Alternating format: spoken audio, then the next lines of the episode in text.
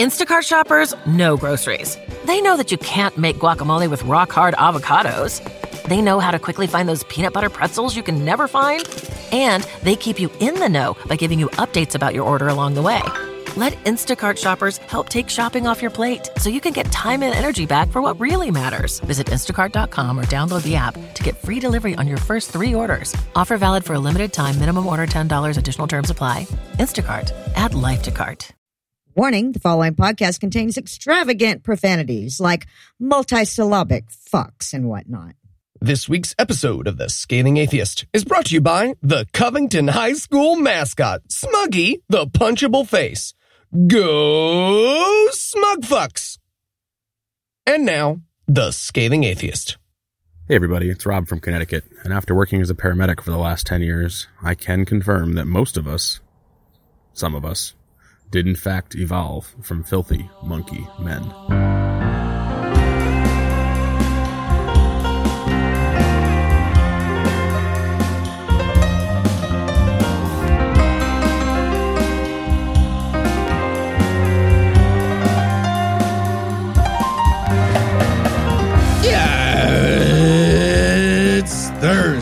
It's January 24th. And it's Talk Like a Grizzled Prospector Day. It's what?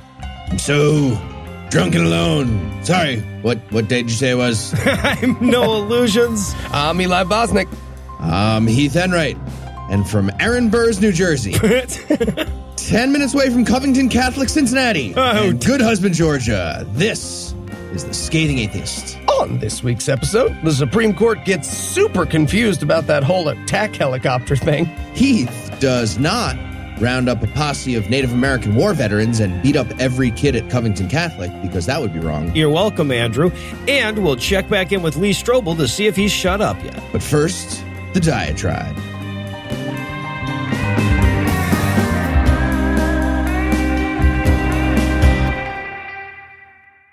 Okay, so I know we're primarily a comedy show, so I'm going to apologize in advance for this week's diatribe. It's a sad one. So if you normally listen to this show on the way to work to get a few laughs in through the commute, maybe you just skip ahead to the headlines and you listen to this bit some other time because I'm going to be talking about death this week and not in the abstract. So if you've been to an atheist convention in the last decade or so anywhere in the northern hemisphere, there's a pretty solid chance that you met Deborah McTaggart while you were there. And if you met her, it's highly unlikely you wouldn't remember it. She was crazy short. Her hair was about two shades off of a fire hydrant, and she was gregarious for a Canadian.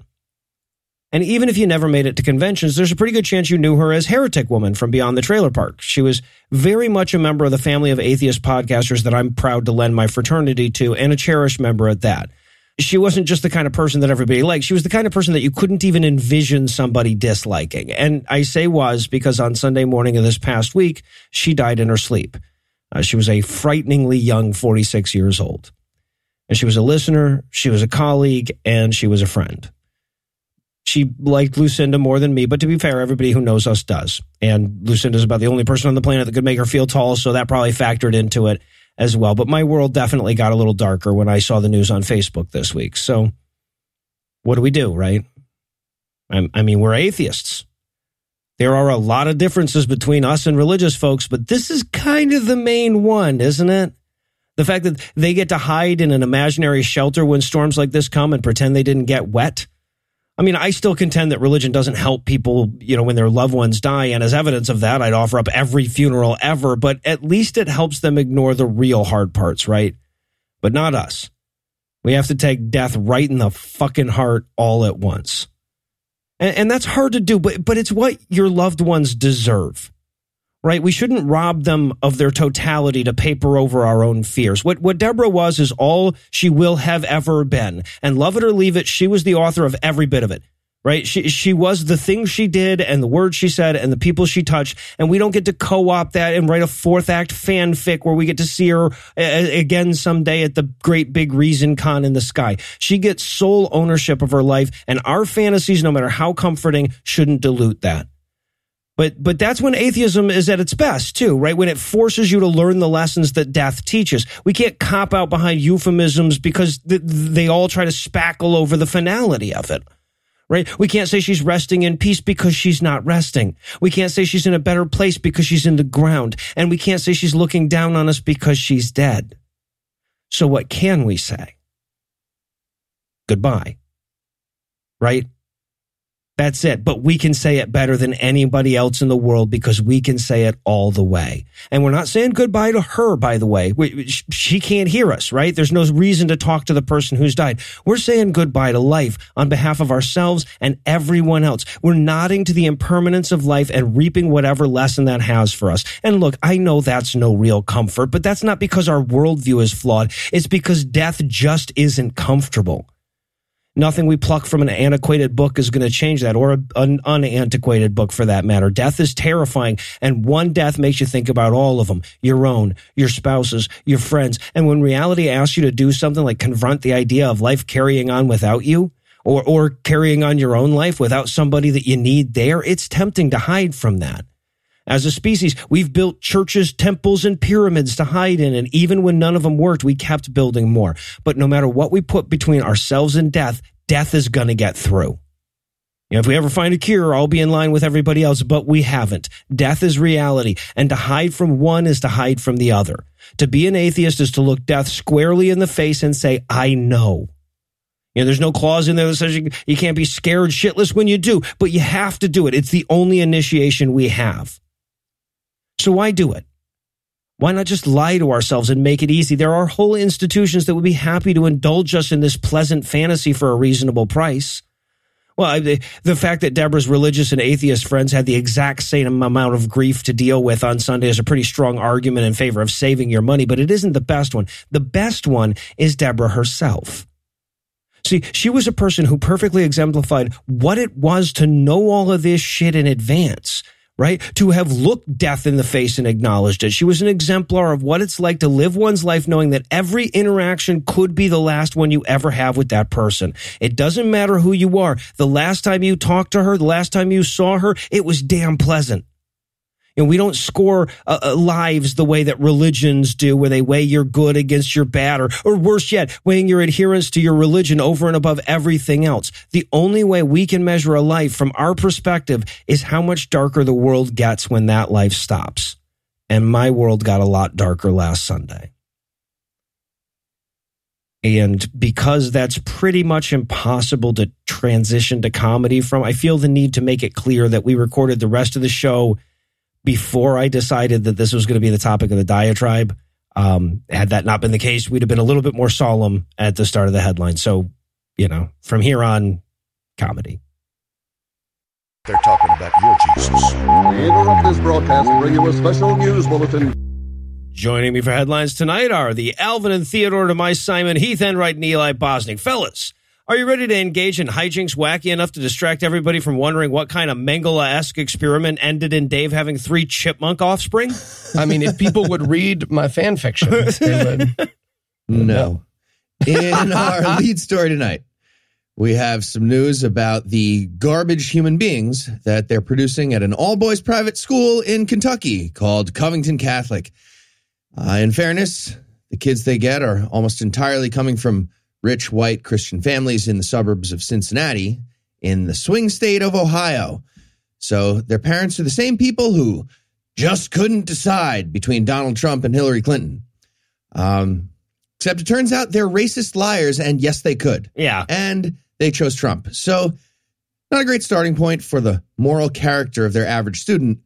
But instead of trying to fix that, Covington Catholic managed to amplify that uh, fuck faceitude and now their student body seems to be entirely the bad guys from Karate Kid. and got to see these bigots on full display last week when they harassed a bunch of people in Washington, D.C. during their class trip, including a now viral video of their students taunting a Native American man taking part in the Indigenous Peoples March. Wait, wait, wait, Heath, you're saying teenage boys in MAGA hats came to Washington to protest women having bodily autonomy and they somehow managed to make it worse? Well, okay, so, but to be fair, when one of your nation's two main political parties is racism, this kind of thing is gonna happen. It's, and, you know, we, we do need some people on that team. It's like shirts and skins. So here's a little background on the bigot mill that is Covington Catholic, just for context. And uh, I'll just need this one quick example to give you everything you need to know. Following the release of the viral video last week, a photograph also went viral showing what appears to be a Covington Catholic basketball game, during which their students in the stands are wearing literal minstrel show blackface. Yep. And also, they happen to be taunting an African American player from the other team in that picture. When I first saw this, I was like, yeah, okay, well, you know, it's good work with Photoshop. Let's lampoon these bigots. Good satire.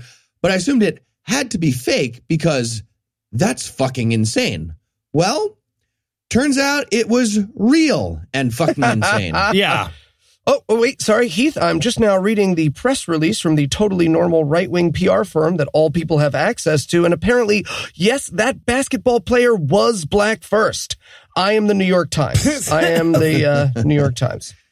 Thank you, the New York Times and Jake Tapper. So, getting back to the incident in the video, first thing to note the school trip was already bigot themed before the kids even left Yeah, for right. DC. the all boys school, I'm going to repeat that. This is a school of all boys.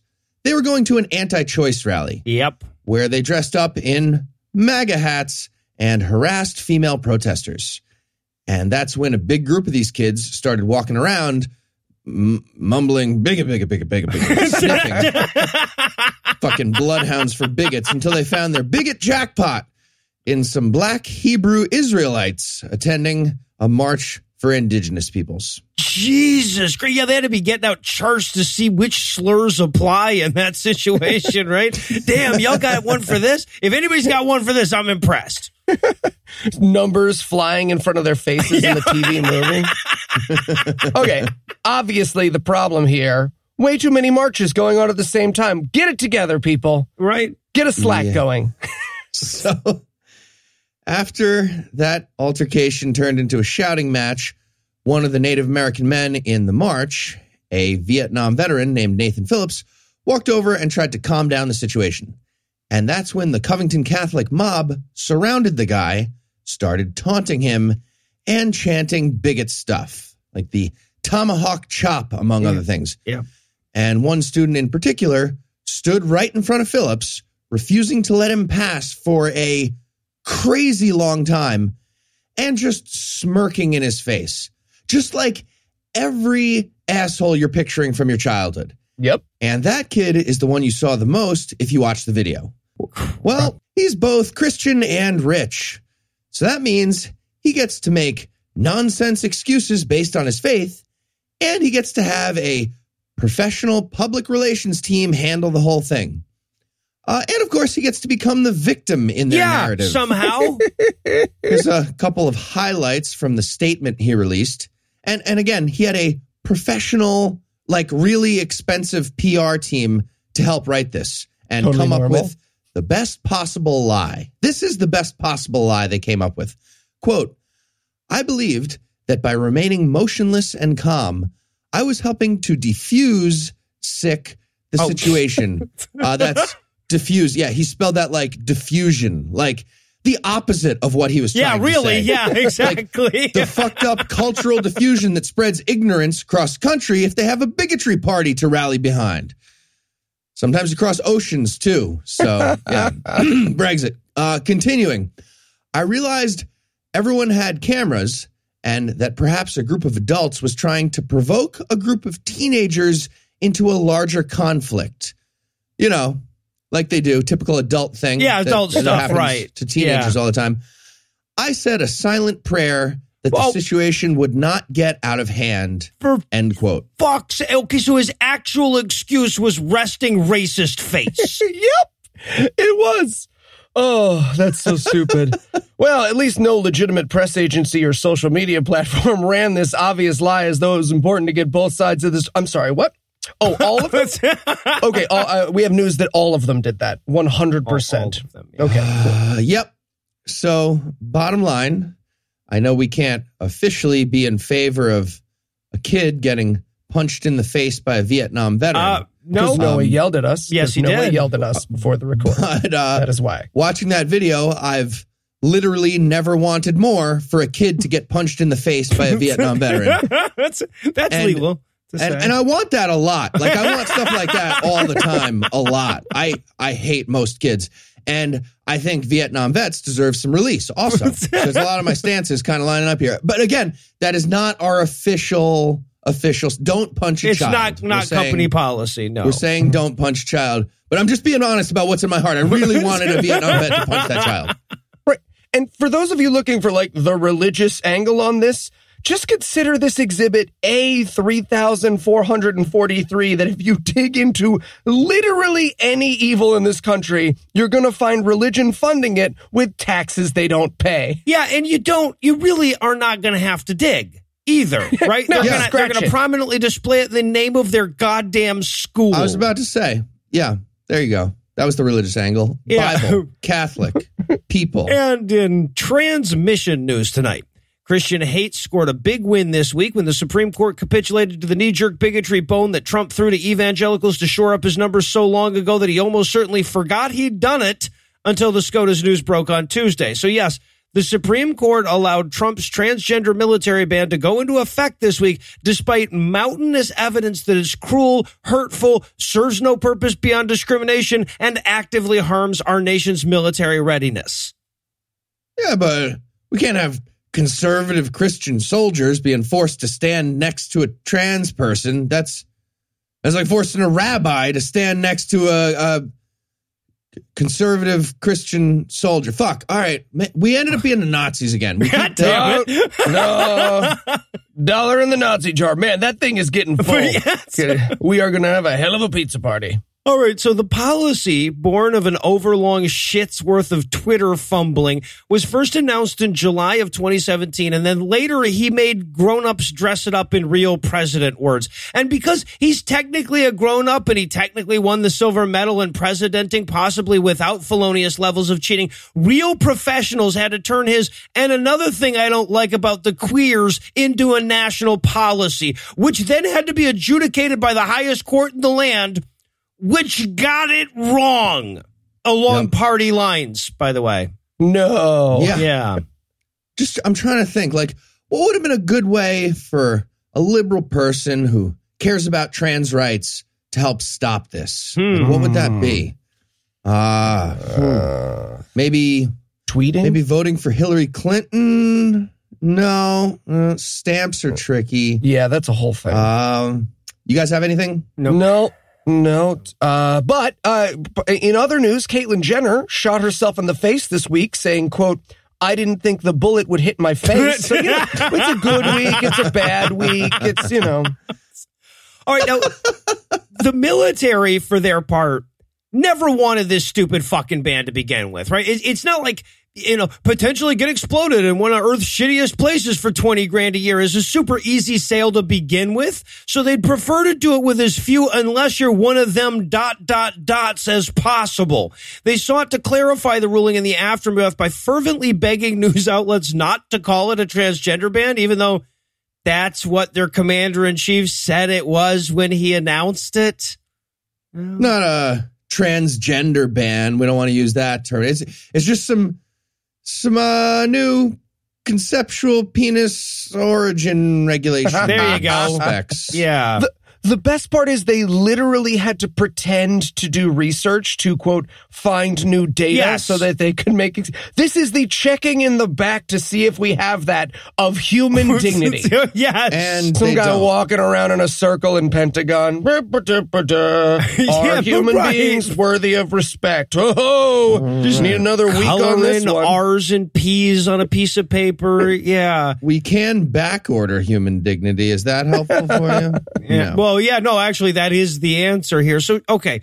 Now, I should point out there are exceptions in this thing. So, according to the best sources I can find, the ban won't affect people who, quote, have been stable for three years in their biological sex prior to joining the military, end quote. So, you know, the cooties go away eventually, I guess. It also says that service members that are diagnosed with transness after joining the military can stay in the military as long as they promise to stay the gender they started as. So, I guess don't ask, don't tell worked out so good the first time. We're going to give it another go. And, and and you know who you don't have to thank for that? Merrick fucking Garland. Oh yeah, was he going to be? No, I forget. he Did wasn't. he They changed the vote. Trans. Well, we'll we'll get to it. And look, we have a fair amount of trans listeners, and we for damn sure know that we have trans listeners who are serving. And just in case it wasn't clear from us to you, you are valid. This shit is gonna pass, and we are so fucking sorry it hasn't happened yet. Yeah, and, and, and to be clear, by the way, it, there's more to come on this, right? This is not the final word from the Supreme Court.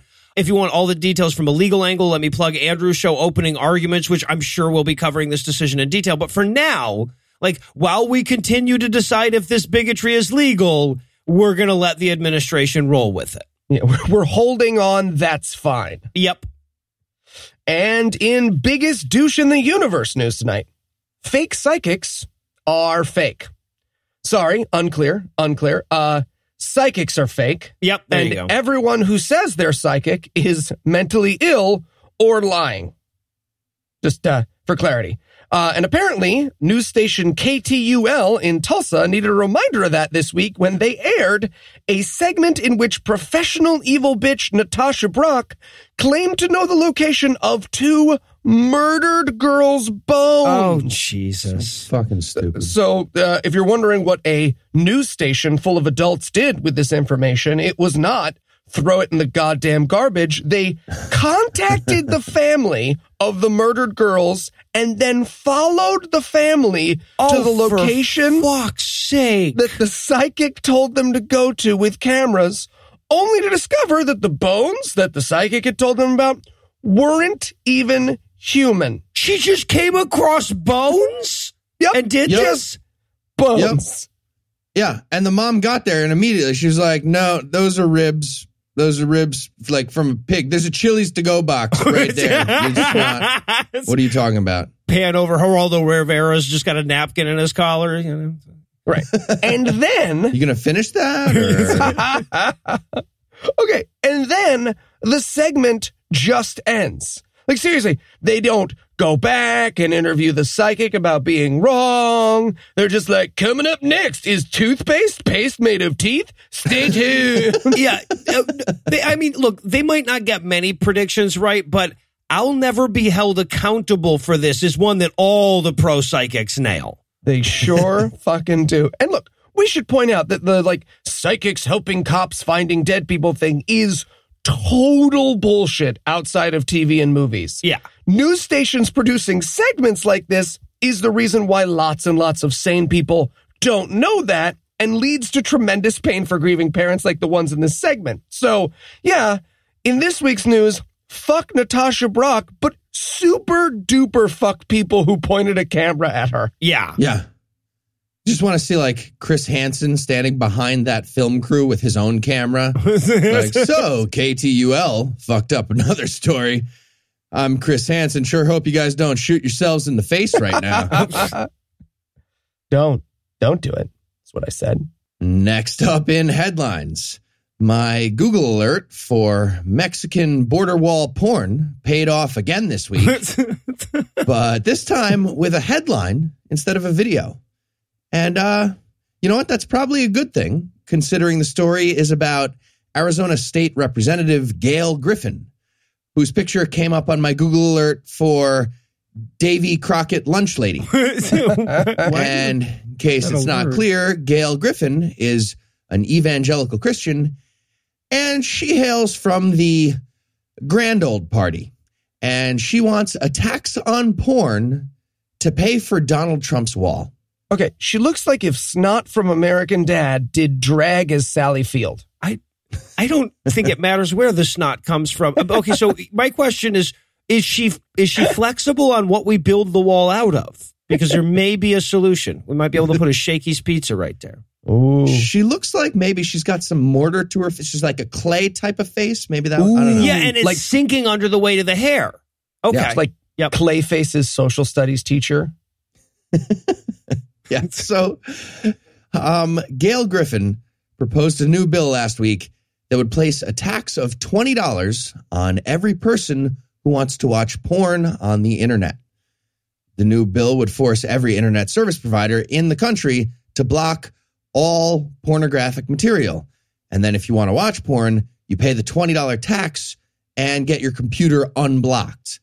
Uh, keep in mind that Gail Griffin is 84 years old. So I'm pretty sure she's picturing a soda machine scenario. Yeah. with a Can confirm. Yep. Yeah, so here's how the math breaks down. Um, she's one of those tax and spend Republicans, by the yeah, way. It's no, kinda weird. clearly. So uh, here's how she's going to tax and spend.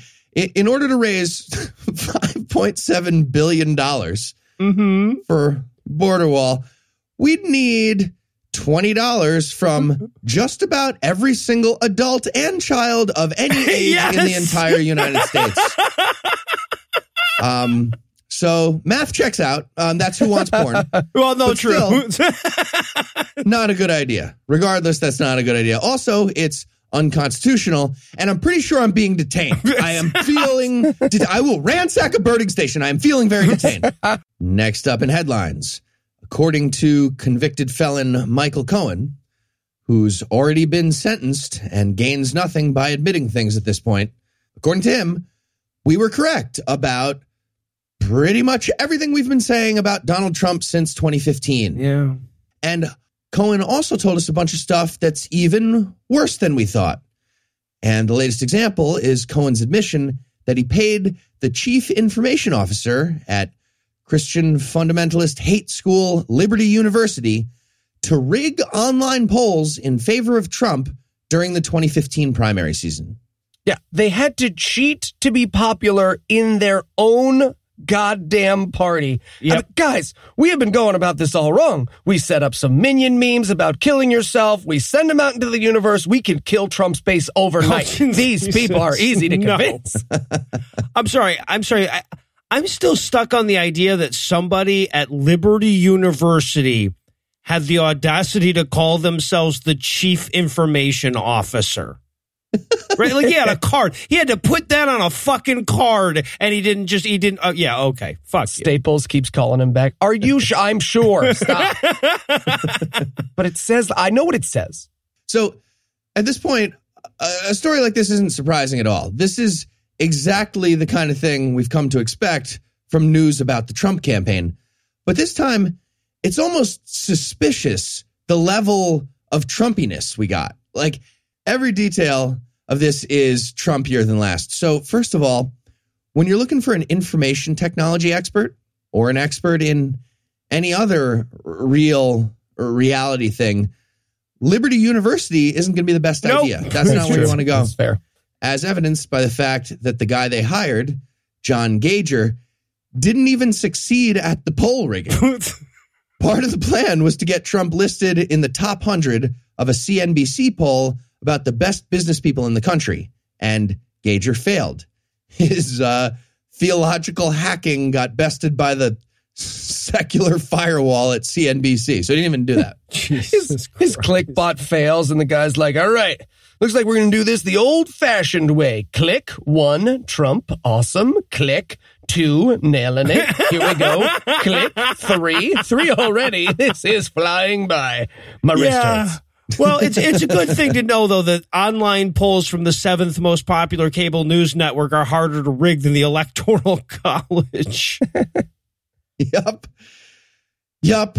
That's a fact. So here's the Trumpiest detail of the whole thing. Uh, Trump and Cohen didn't even fully pay the guy. Nope. They still owe him money. this is so amazing. They breached the contract. According to the Wall Street Journal, the Trump campaign agreed to pay Gauger $50,000 for his work. And at some point in 2015, he showed up at Trump Tower to get his money. But instead of a check for the amount on the bill, like you might expect from a grown up who hired you for a job, Michael Cohen was there and he handed Gauger a Walmart bag with 12 grand in cash. Couldn't even get a bag from a good store. Also, along with that Yes. Walmart bag of cash for less by a lot than the amount, he also got a used boxing glove that Cohen claimed was worn by an MMA fighter during a match. Trump couldn't even spring for the second fucking glove. Yes. Also, that's literally the example they use in economics textbooks for useless thing a left glove by itself or a right glove by itself. Gloves are perfect complement goods. He gave him the prototypical useless thing. God. Point being, getting employed by Trump is useless at best. Yeah. And Michael Cohen knows that better than anyone. So, yep. That's just another depressing look at how our democracy got hijacked. But if there's a silver lining in this, uh, I'd say it's the following. The other team is hiring people from Liberty University sometimes. As long as you don't point out that we're losing, that's really that really does Yeah. pump you up a bit about Yeah, our so let's not point that out. Yeah. Yeah, by I a will. lot. we'll beep that. Exactly. and in WM Triple D's news tonight, you might be stupid, but are you listed as a global threat stupid? If not, guess what? You have Jenny McCarthy beat. yep. Yes, you do. Uh, former lady who people wanted to see naked, current baby murderer, and for some reason still New Year's Eve host Jenny McCarthy and her movement of, quote, vaccine hesitancy, end quote, made it onto What? the World Health Organization's list of 10 threats to global health in 2019. Um, well, I feel like they need to drop that hesitancy term, though.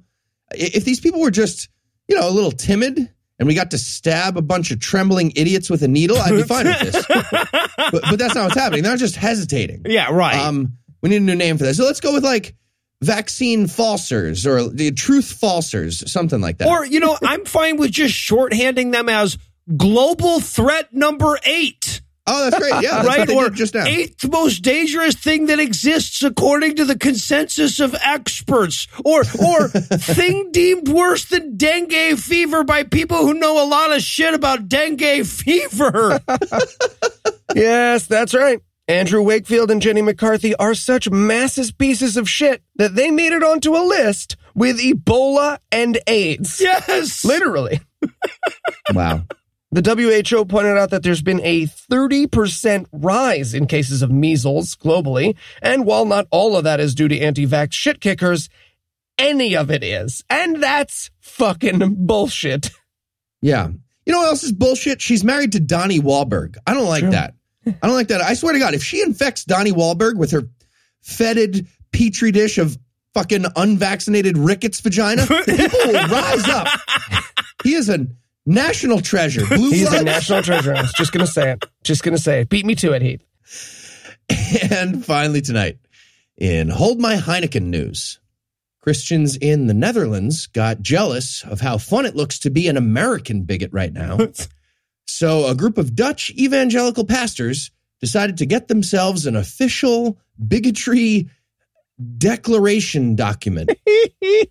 Their articles of discrimination was signed last week by 250 Christian leaders, all male, some of them also politicians, and apparently it's an exact copy of the fucking Nashville statement. Jesus. And in case you missed it, that's the 2017 hate manifesto drafted here in the US that took the phrase we hate gay people and fluffed it out into fancy Congress words. and then it got adopted by a bunch of our most powerful religious groups here. Yep. Yeah. Including a bunch of the ones who pretend to be cool because, you know, they have a Black Lives Matter and gay pride flag next to their book that recommends killing those people. Yeah, right. No, they're all They they they're all defending themselves. Like, well, you got to read it constitutionally. Then it just says that God hates sex. so apparently these assholes got together for their latest meeting and somebody was like stupid question but like you guys are gonna think i'm stupid but who are we hating right now is there like a list do we have a list of who we're hating at which point the leader guy rifled through his paperwork and he was like holy shit get the fuck out of here no we do not have a list this is crazy right it feels like we should have a list okay uh so uh, LGBTQ people, and we're done. Lunch. there we go. Good work, everybody. sufficient. Now let's Atheists. Go fuck with more American tourists and pretend our language really sounds like this some more. It's- All right. Come on. I'm going to say Smyrnden really seriously. Why'd we do it? So uh, I'm assuming this all started this whole Netherlands thing um, when Trump got mad about our w- wooden shoes trade deficit and decided to export some toxic ideas to even the score. I don't know. And uh, American religion cancer is so aggressive, we managed to infect the fucking Netherlands, the unwhitest white people on the planet. but you get a few American ideas and you're putting out new resolutions just like, whereas Anne Frank was a regressive lefty snowflake. Is the sentence over? Americans are bad at writing. They start it with whereas and then it's just done. Sorry, I'm not willing to praise someone who defied law enforcement. Black boots matter. Black boots matter. yeah. So obviously, you never want to see terrible ideas spread like this, but it's not all bad news. Turns out their pampered lives spent in a secular socialist paradise made these Dutch bigots soft and lazy. So they didn't even bother writing their own material. Again, they just copied off America's homework and translated the Nashville statement into Dutch or any of the other 20 languages they all know from their amazing high budget public school system that teaches most of the population about real things way too well for religion to be a major influence there. So, you know, point being, the majority of Dutch people are fully aware of religion cancer. So most of them heard about this and they were like, oh, great. Thanks for signing all your names to a confession letter. Yeah, right. Good job with that. Um, your homework for next week, by the way, is to grab the cheese from the small tray on this large wooden platform we made. Just uh oh, the the big metal U shape. Yeah, ignore the big metal U shape. That's unrelated. That's just Yeah, just go ahead and grab the cheese. As we'll be out there like, excuse me, I'm I'm collecting names for uh national public ridicule, you sir. move, move. I want to go. I want to go. and now that we've admitted that moderately more us like is necessarily a bad thing for a country, I need a moment to come to grips with that. So we're gonna close the headlines there. Heath, Eli, thanks as always. Jumanji. And when we come back, Lee Strobel will give us the hard sell.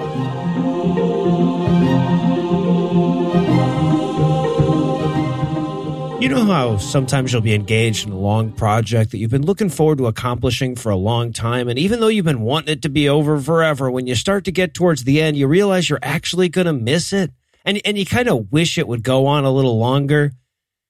Yeah, me neither. Which is why I'm pleased to say this is the penultimate installment of the Case for Christ, fellas. We're almost there. It's just this and the therefores. How excited are you? Not excited. No. The Boo. Until the therefores are gone, he's is team boo. Yeah, well, you know, I won't point it out yet, but it's not like we've got a good book lined up after this one. And of course, joining us once again in this celebration is my lovely wife, Lucinda. So, Lucinda, are you eager to finish or what? Yeah, I'm used to it. All right. So, quick before I can reflect on the double entendre there, let's dive into chapter 14 the circumstantial evidence. Are there any supporting facts that point to the resurrection? Okay, guys, be honest. When when you read that, you at least wondered whether Lee Strobel was going to offer up his own book as evidence for Jesus, right? Like Exhibit Z was going to be. Plus, if there wasn't a Jesus, this book would have been a crazy waste of time, huh? Call me a liar. Just a selfie of Lee Strobel dabbing like he's on a field trip to Auschwitz. He's pointing at an empty tomb. Yeah. This points to the resurrection. But instead of that, which would have at least been succinct, we have to start off with irrelevant dead people. And and and since he feels the need, I guess, to up the morbidity with each chapter, the opening sentence of this one is literally quote. No witnesses watched Timothy McVeigh load two tons of fertilizer based explosives into a Ryder rental truck. End quote. And the Oklahoma City bomber was there, of course, in case you were having trouble with the concept of circumstantial evidence. Yeah, no, this is good. You know what I had not considered yet? The argument from Timothy McVeigh. Right. Important Right. And, to cover. and ultimately, this leads around to him saying, you know, circumstantial evidence is the best kind of evidence. So, really, we're lucky to not have a bunch of first person accounts fucking up the solid case we're making for Jesus. Yes. and okay, so this leads us around to his circumstance expert, philosopher, apologist, actual smart guy you might have heard of, and signatory of the Nashville statement. This is the 13th interview. J.P. Moreland. Fd. And and the fuck me description at the beginning tells us all about how animated and bouncy he is when he gets uh, excited. To hear Lee tell it, J.P. Moreland sounds adorable. Right? There's also maybe my favorite moment in the entire fucking book that awkward little bit where Lee openly envies JP's ability to quote construct his case in complete sentences and whole paragraphs without wasted words or extraneous thoughts. End quote. Best part of the whole book. Oh my god, that, that it, humanized Lee so much for me. He's the guy's writing a whole book while wistfully envying those of us with the ability to think in whole sentences. Yep. And after praising this guy for speaking in a coherent series of words, such as the elusive sentence, and praising him for leaving out extraneous thoughts, that was the other part of that praise. Right after that, Lee Strobel immediately launches into two enormous run on sentences that don't matter at all, containing literally three parentheticals. Yes. Two sentences with three ridiculous parentheticals. Like, he might as well have a hyphen right in the middle of this whole thing and just be like, and then I started crushing up 80 milligrams of Ritalin on the desk. it tastes like bitter. My mom says I have to keep taking it. My mom has dark gray hair and silver rimmed glasses. Huh? Better I now. feel look, I feel Lee Strobel's pain, but seriously, his example of this dude's razor sharp mind is that he could stop talking while Lee changed the tape on his tape recorder. Yes. And then start talking Yes. again. Which leads to the Brilliant. obvious question. Who did he interview that couldn't do that? we are on the 13th. I'm changing the tape. Ah! Dude, just don't scream while I'm changing Bananagrams. the tape. Ah! Sorry. Well, he also takes a moment to shit on philosophy here. He's like, sure, he does all that gay Kierkegaard stuff, but he also does real stuff like history and chemistry and stuff. And then Lee Strobel promises us via JP Moreland five undisputed facts hmm. that act as circumstantial evidence for Jesus being the Lord and Savior. Five examples that are, in the words of the book, quote, not in dispute by anyone, end quote. Okay, let me figure this out. Undisputable. So five putable facts that nobody never. Damn it. Let me start over. You get one of those rails. You got some more Ritalin? Great. We're going to go through all five in order, and we start with Exhibit One the disciples died for their beliefs. Uh, yeah, he details how hard the disciples had it in starting a religion, but we all agreed that at least some of the religions that started were wrong, right? So how can this be offered up as evidence that any one of them is right? And he's, he's like trying to convince us. He's like, they didn't have a mansion waiting for them in the Mediterranean. D- dude, they had a forever life in a gold covered sky city. Like, that- you don't want to use the what they had waiting for them argument. No. Also, they were like in the desert in the year whatever, 30 something. Like it sucked, I'm sure, too. Right. Yeah, this is the infamous die for a lie argument, which is severely undercut by the existence of suicide bombers in different religion. Okay, oh, right, but okay, so to be fair to the argument, suicide bombers aren't claiming to have seen tangible evidence, right? They're working from a standpoint of faith by their own admission. So the die for a lie argument posits that the people dying for Jesus actually saw him, so they would have known for sure if they were lying about seeing him. The real problem with this argument is that there's no evidence that any of this happened. There's just Bible stories right? Also, historical examples galore of Christians who didn't claim to have seen Jesus personally, desperately trying to martyr themselves. Also, you know, crazy exists. that does, it's a thing. That is out Yeah. there. Also, wrong exists. Yep. Wrong is a thing. And stupid and big fat liar. so, you know, they were crazy, wrong, stupid, big fat liars, or Jesus is the God of the universe. Yeah. So, you know, already that's a one in five chance about God. But, you know, that's a. We're about to get four more reasons. So there you Oh go. yeah, no, the Hundo math P, adds up. We could pay for the wall with this kind of math. So yeah, his first undisputed fact is only valid if you take the Bible as a credible source. Next, Well, that would be Exhibit Two, the conversion of skeptics. exhibit two. It's exhibit B, man. I don't know how they do it in fucking court, but this isn't a court. You, it's exhibit A, B, C, especially when you have a sub list later on of five. Th- you dumb fuck. Okay. You learn to think in sentences or something. And look, as weak as the argument is, right? Which is to say, some people who didn't believe in Christianity eventually did. Even that relies on a credulous reading of the Bible. Mm-hmm. Right? He's talking about the apostle Paul for fuck's sake. If you don't take this book literally, that's the guy that invented the religion. Hey, uh, Lee Strobel, describe this MC Escher painting. Okay, cool. It's a hand drawing a hand, drawing a hand, drawing a hand, drawing a hand. drawing a hand, drawing a hand.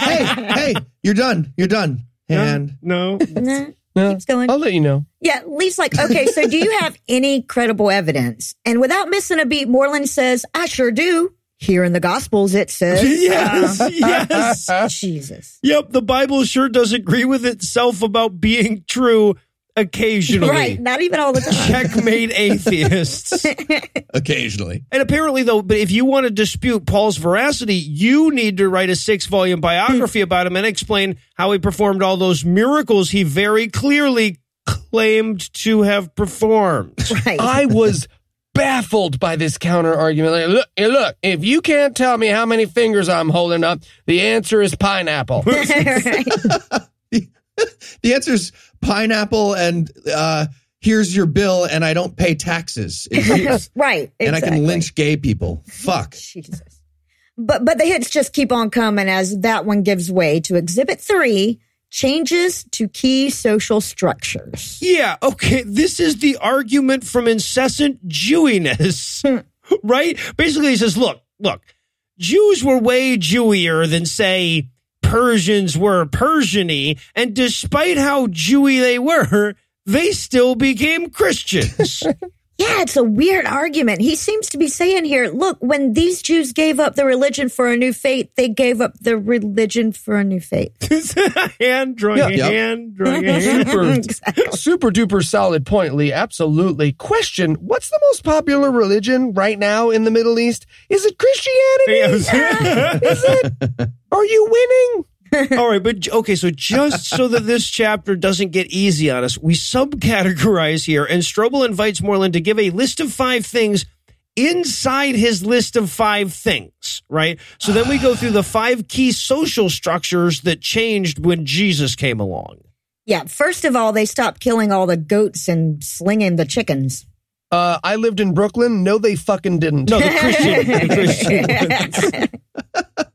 But also, these are all great news, the new stuff. Like, Yeah. you're a Jewish guy in the desert, and the new rabbi's like, hey, uh, by the way, you can stop wasting large amounts of food and stop strangling chickens with your bare hands from now on. You're going to do that. Right, You're yeah. going with that guy. That's the new rabbi for you. Okay. Secondly, and it never fails to amaze me how quick Christians are to point this out.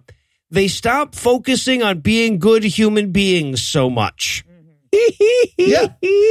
By the way, uh, also, in addition to the last thing I said that makes your life a whole lot easier, you can also fuck however you want now. It's just like, great, on board. Uh, fantastic. Quick question though. Do you know how to resurrect? You know what? Never mind. Nobody cares. Nobody cares. on board. And then, quick, before we can realize nothing in that last section made any sense, we move on to exhibit four communion and baptism. Yeah. Okay. The argument from communion would be really fucking weird if we were wrong. Uh, is it less weird if they're not, though? I, I feel like it's way more weird if they're right. The way it's the least weird is if they're all liars pretending to believe in space cannibal magic. That's, That's their that makes best it case the scenario. least fucking weird.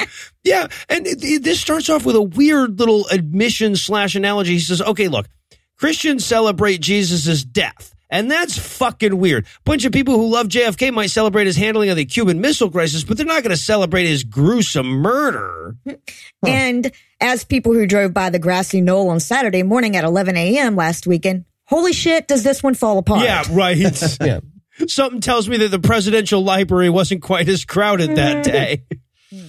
Falls apart much like the lie of the lone gunman hypothesis. Back into the left, people. Read a book. No, No. Read a YouTube video. There it is. There it is. Interesting theory. Um, Thank you. So Both sides. I guess b- based New on York what they're Times. saying, um, God is actually Jesus, uh, JFK, and also JonBenét Ramsey. It's a cool, cool trinity. It's better than the one they've been selling the last 2,000 Right. years.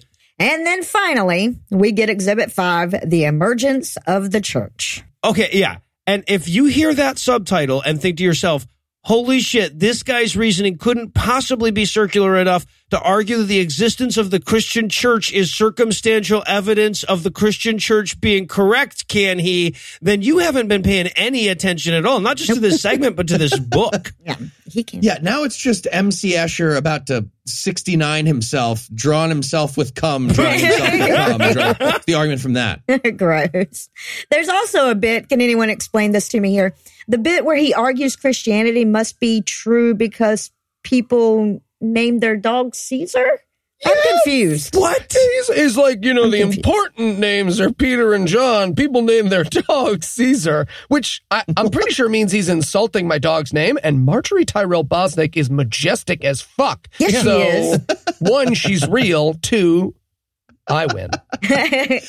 Yeah, we named dogs after Caesar because they're not majestic and august. Wait, uh, dictionary. I mean, I know we have we all have a mutual friend named Caesar that listens to this show, so I don't think he'd find it as convincing as Lee I hope he has a did. dog named Jesus. Yeah, And then uh, he ends it with, you know who else was a Christian? The Guinness World Record holder for most cases ever, ever won. That's who the fuck was a Christian. what? The Okay. world's tallest man. But the chapter's not quite over yet. And so there's one last subheading that reads Taking the Final Step. Oh, right, yeah. Just in case you were in danger of taking this asshole seriously, Lee adds a little addendum where uh, where he offers up, uh, J.P. Moreland offers up as evidence of his religion being true, the fact that he feels in his heart like it is. This is so weird. Stupid. And and Lee's like, wait, doesn't that fall apart if you think about it at all? And Moreland goes, no, only if you think about it correctly. yeah. Moreland might as well poke him in the chest and be like, What if Jesus has been here, Lee, all along? he does. He does. Yeah. He does. It. Not, he did not. Might as well. That's actually the ending. That's their big close. This Yes! was crazy. Like He lives right clinically insane. Both of these people, right? JP Morgan JP Moreland's like, yeah, so uh, now that I've proven to you that Jesus got resurrected, we should probably go find Jesus in real reality. And and Lee Strobel's like, Yup, we're doing this together. You're you're walking with me. We're seriously doing this. Seriously doing this right now. Gonna find the physical person of Jesus. is What you just I want you to just repeat it back to me so you can hear it. What you just what you said. Put it in the book, man. I mean, people are going to read this thing probably. We're walking down the hall. You're committing to this bit. Where are we going? All right, we're doing this. All right, but our work here isn't quite done yet because Lee Strobel is still slaving under the unevidenced opinion that making us think more about the stuff he just said helps his argument. So it's time for a few deliberations. All right, pop quiz time. Here we go. Here we go. Question one. The disciples were in the unique position of knowing for certain whether Jesus had returned from the dead, and they were willing to die for their conviction that he did. Again, according to the Bible. Can you think of anyone in history who has knowingly and willingly died for a lie? What degree of certainty would you need before? I'm not done yet. Hold on. Hold on. What degree of certainty would you need before you'd be willing to lay down your life for a belief? How thoroughly would you investigate a matter if you were going to base your life on it? I, I'm ba- so no one has ever asked Lee if he would die for his wife, or he hates his. I'm so confused. Like if someone or was he's like, honest "Hey," about right, whether he anything. would- okay, uh, like okay, I'm, I'm sorry. Someone who died for a lie. Gee, shucks. Do we cover those people constantly on this goddamn show? I saw a video of a guy nearly hack his arm off because he thought that his chi was going to protect him. What about that maple syrup kid in Canada? Do I win? Have I won yet? Yeah, also, um, pretty sure Jesus died for a lie, no? uh, JFK, JonBenét Ramsey. There's a bunch. It's not. uh, it's not a small list, but uh, for me personally, um, I, I wouldn't die for the truth either. Yeah, Like, that's just dumb. All this tells me is the apostles were stupid. I myself am just going to take that last question about how thoroughly one investigates something before basing their life on it. I'm the only person in my family who A, isn't a Christian, and B, has read the Bible. yes, either, not and. Either. Exactly. So you lose. Um, question two What are your most cherished beliefs? What would it take for you to abandon or radically rethink those treasured opinions, especially if you truly believe you are risking damnation of your soul if you are wrong? How does your answer relate to the historical facts that thousands of Jews suddenly abandoned five key social and religious structures shortly after the crucifixion of Jesus? And I'm just going to open this up by saying evidence. Yeah. Okay.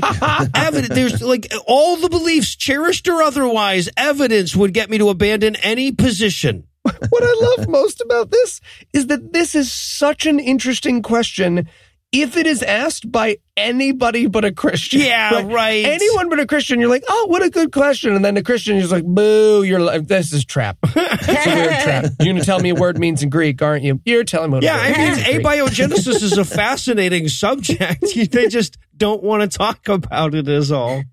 Crystals. Oh, Lee, Lee, Lee. I'm going to go with $8. It would take $8, Lee Strobel. We take PayPal. You I'm have a lot of throwing it out evidence to believe that's true, Lee. Do you want to save my wife's soul or not? Money where your mouth is, asshole. Yeah, um, my most cherished beliefs. I don't cherish beliefs. Again, That that's dumb. Why would you cherish? And a giant mob of people that threatened to kill me would get me to pretend whatever the fuck they wanted. to pretend.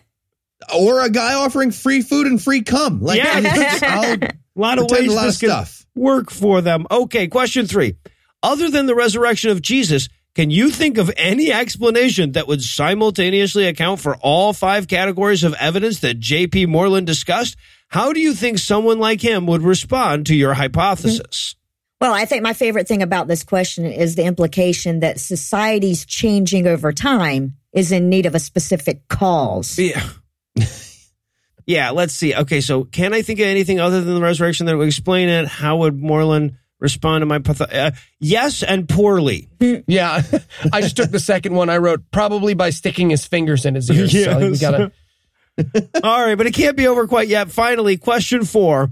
Moreland ended his interview by talking about the experiential test. What would have to happen before you'd be willing to take that step yourself? Uh, a stroke? I don't get that. um, you'd have to be correct. That, my wife That would work. ask why I was making that face. I'm confused. What- Yeah, searching Why for are you some that Jesus. face? All right. Well, okay. for Jesus. Gotta be honest here. I'm at a bit of a loss. I have Piece of closed 15 of these segments now, and I'm not sure how to do one with good news. But here it is. We've got one fucking chapter to go, guys. So when we do this segment again in three weeks, it'll be for the last time. Thank fuck.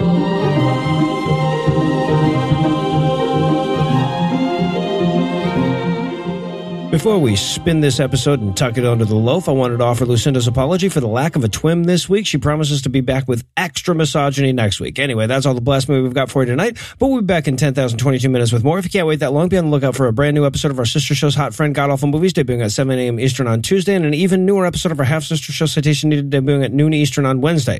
Obviously, I'd have to alter my job description if I neglected to thank Heath Enright for setting aside his dream of being an international Rochambeau champion to do this every week. I need to thank the lovely and talented Lucinda Lugeons for setting aside her dream of having a normal husband. I need to thank Eli Bosnick for setting aside his dream of being successful enough to look down on people like Heath, Lucinda, and me. I also need to thank Rob from Connecticut for providing this week's Farnsworth quote. And if you're dying to know what his line of work has shown him that draws our common sapient ancestry into question, I'm afraid you're gonna have to keep wondering.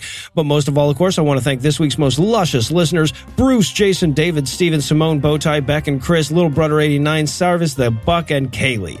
Bruce, Jason, David, and Steven, who's Jacqueline apologizes if it fucked up anybody's viewing of the Super Blood Wolf Moon thing, Simone, Bowtie, Beck, and Chris, who are so bright they can never really see an eclipse, and Little Brother 89 Sarvis the Buck and Kaylee, who are so sexy mirror mirror on the wall just assume they were excluded. Together, these 10 people, dear relations, and neckwear options provided for the intellectual future of America this week by giving us money. Not everybody has the generosity and keen parking skills it takes to give us money, but if you think you're up to the challenge, you can make a per episode donation at patreon.com slash scathing atheist, whereby you'll earn early access to an extended ad-free version of every episode, or you can make a one-time donation by clicking on the donate button on the right side of the homepage at scathingatheist.com. And if you'd like to help, but money costs money, you can also help a ton for free by liking our Facebook page, leaving a five-star review on iTunes, and telling a friend about the show.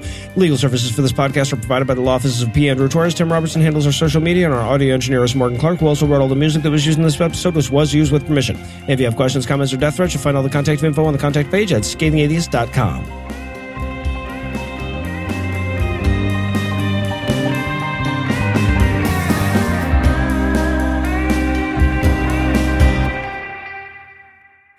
Eli, what's the name of the what's the name of the book? My butt fucked me in the butt. What was it?